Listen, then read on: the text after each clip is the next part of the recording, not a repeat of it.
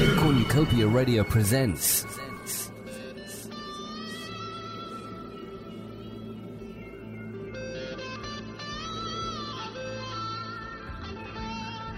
Space.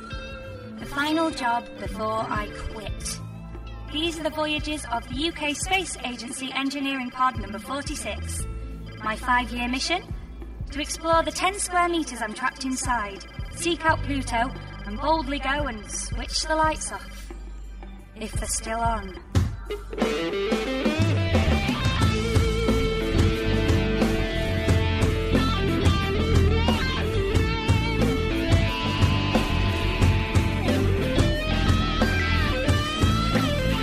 On to Pluto by Peter Richard Adams.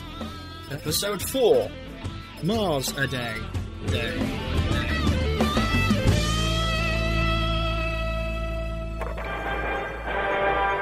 Pod! What on earth are you doing? Why are you playing that so loud? We're here! We're finally here! What? Mars! What? Mars! What? Mars! I can't hear you. You need to turn the music down. Hang on, I'll turn the music down. I can't hear you. What? No need to shout, Jemima. I may not have ears, but I'm not deaf.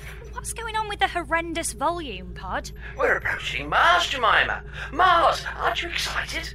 I never thought I'd ever get to see Mars, and now here we are. Isn't it awesome? It's so big and red. So are my spots, but I don't see you waxing lyrical about them. Oh, you've got no soul.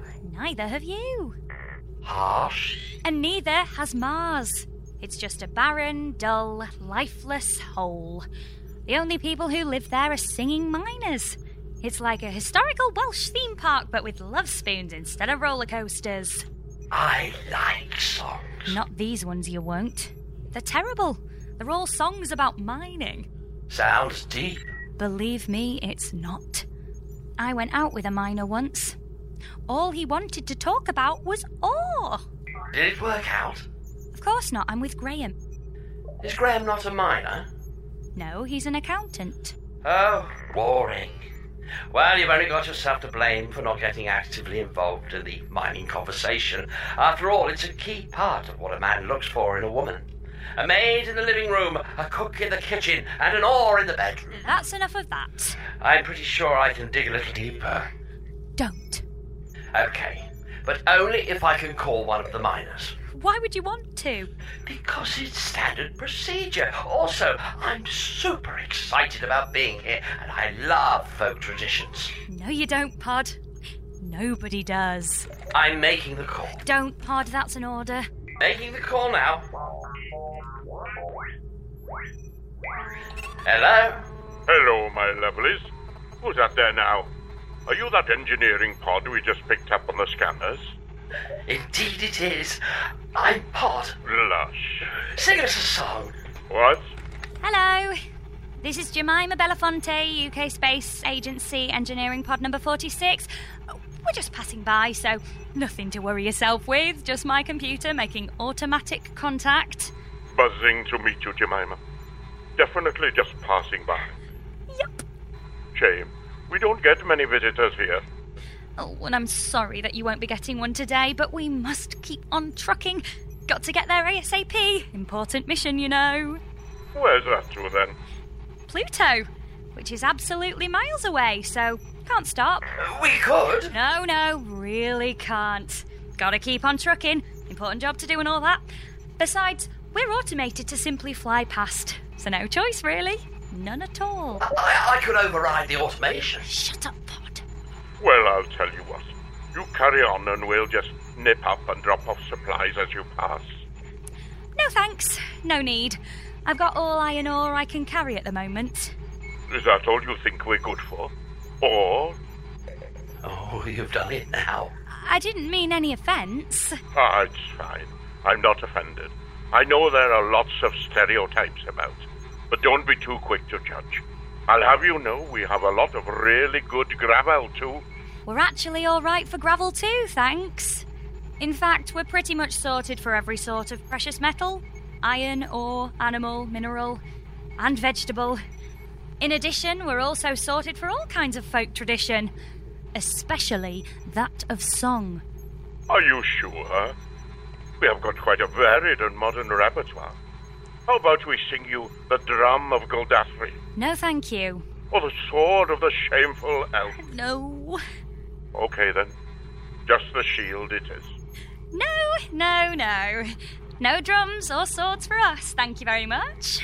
It all begins nicely enough with a dainty tune and easy to remember chorus, but where it ends is a dark, bleak place with people skipping and jigging and telling pathetic stories about fairy folk who live in hills and steal children, so no songs and especially no shield. I'm good. Come out. Are you sure? Absolutely. Certain? Certain. Okay then, suit yourself. Come out, Philistine. Bye! Well, that might have been a bit of a mistake. I can absolutely assure you that it wasn't Pod. I'd have ended up eating cheese on toast with a stick of leek in my hair. Doesn't sound that bad. Oh, yeah, compared to what? Well, compared to the fact that now, rather than eating cheese on toast with a leak in your hair, you're going to die. What? Die, Jemima. You're going to die, as am I. Why? Because you turned down the shield, and we really did need that. No one needs a song about a shield. No, maybe they don't. But rather than a song about a shield, what we could have done with, seeing as we're about to fly through the asteroid belt, which is absolutely chock full of spinning rocky death, is an actual shield. For shielding purposes against the spinning rocky death. Ah, You see, Jemima, it kind of works like this. No freighter, barge, ship, or pod has ever successfully navigated the asteroid belt without a shield. They've tried. In fact, it was quite a game for a while, and millionaires put up huge amounts of money for anyone who might succeed. It was great fun as the millionaires kept their cash and everyone got to see some spectacular crashes. Everyone left happy, except the daredevils who left dead. But one thing was clear you can't get past the asteroid belt without a shield. So now, the Mars outpost fits a shield to all ships at this stage in a voyage out of the inner circle. It's one of those things that comes in quite useful. can't you try it anyway, Pod? I can, but I will fail. Don't be so defeatist. I'm just being honest. What are the odds? Really? What of? Living. Massive. That's not so bad. Uh, let me finish.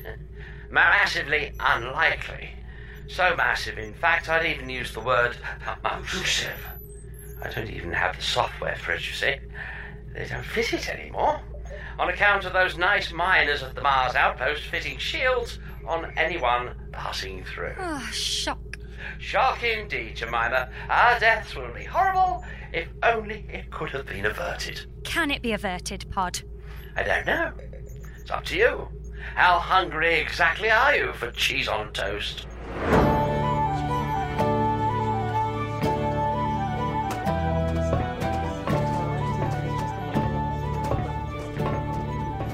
Bye then. Bye. Bye. Mining pod uncoupling and mining pod away. I am so glad that's over. I liked it. Oh, come on. I did. It was nice. It had an old school charm. It was completely devoid of charm, Pod. And I'm not sure any of them had been to school.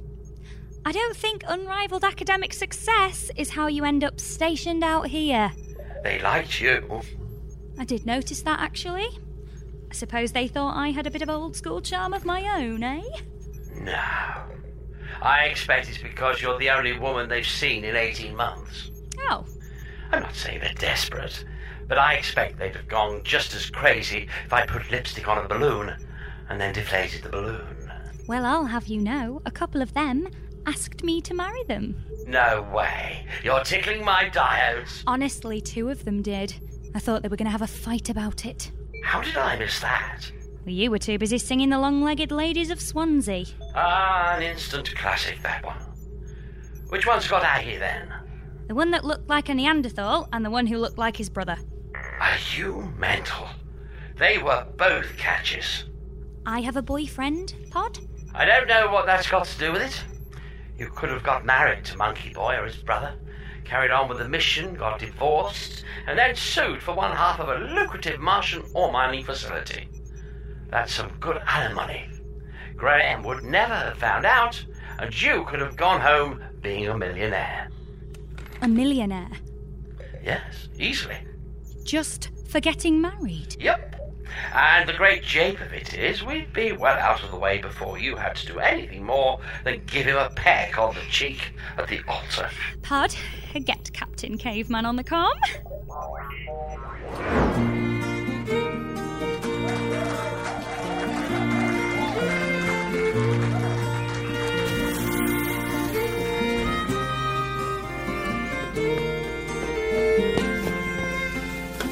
Congratulations, Mrs. Jones. Thanks, Pod. Now, for shock's sake, let's peg it before Mr. Jones decides it's bedtime. Pegging it now, boss.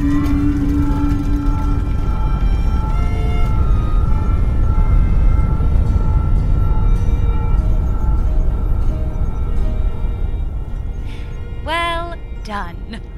And we're into the asteroid belt. Are the shields holding? Shield's holding. Ace, how long till we're through? Oh, not long, maybe an hour. Good. Time for me to get out of this wedding dress, then relax with a glass of wine and sit back to wait for the divorce papers to arrive. So you're definitely going to divorce him then? Yes. Oh, that's a shame. I thought you looked beautiful together. Don't be silly, Pod. It's a marriage of convenience. Who's? Mine. well, it will be once the divorce comes through and I get my sweet alimony. Yes, if only the law still works like that. What? The law. If only it still worked like that. Uh, Unfortunately, it doesn't. Then how does it work, Pod? Well, you certainly won't get half of what he has, especially if you divorce him. He's far more likely to be granted 50% of what you have. But I don't have anything. In which case, he's entitled to a pound of flesh. Well, that's hardly fair.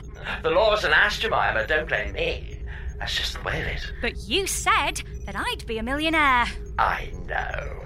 But you shouldn't really have listened. After all, I could be such a rascal. This is dreadful. Depends on where you're standing, Mrs. Jones. Because from over here, I'm finding it pretty great. Shall I cheer you up by initiating the B drive? What's a B drive? You're a dreadful engineer. I'll explain. B drives are great. It's what will get us from here to Pluto quick. We can't just rely on conventional thrust, you see. If we were to do that, it would take a thousand years to get there. How does it work? Well, it, it kind of bends space. Hence the B. It gets you from one spot to another in no time at all. Like a shortcut. It cuts out all the space in between. Pod? Is the B drive something that could have got us past the asteroid belt without a shield? Oh, yeah. So why didn't you just initiate the B drive earlier? Why did we ever come here? I wanted to see the miners singing their little songs. Pod, I got shocking married! I know! It's been such a beautiful day. You've been listening to Pod to Pluto, written by Peter Richard Adams. It starred Laura England as Jemima Belafonte and Wayne Russell as Pod. It also featured the voice of David Taylor as the Welsh Space Miner. This production was edited and directed by Peter Beeston, and the title music used in this episode was Apparente Ingravades by Martin Benitez. Also, please remember to rate and subscribe to this series in the favourite podcast application of your choice. Also, could you tell your friends if you like this show? As it will make the very lonely occupants of UK Space Agency Engineering Pod number 46 far happier to know that they have a little company. This work is released under a Creative Commons agreement. For more information and access to even more amazing radio productions, visit us online at cornucopia-radio.co.uk.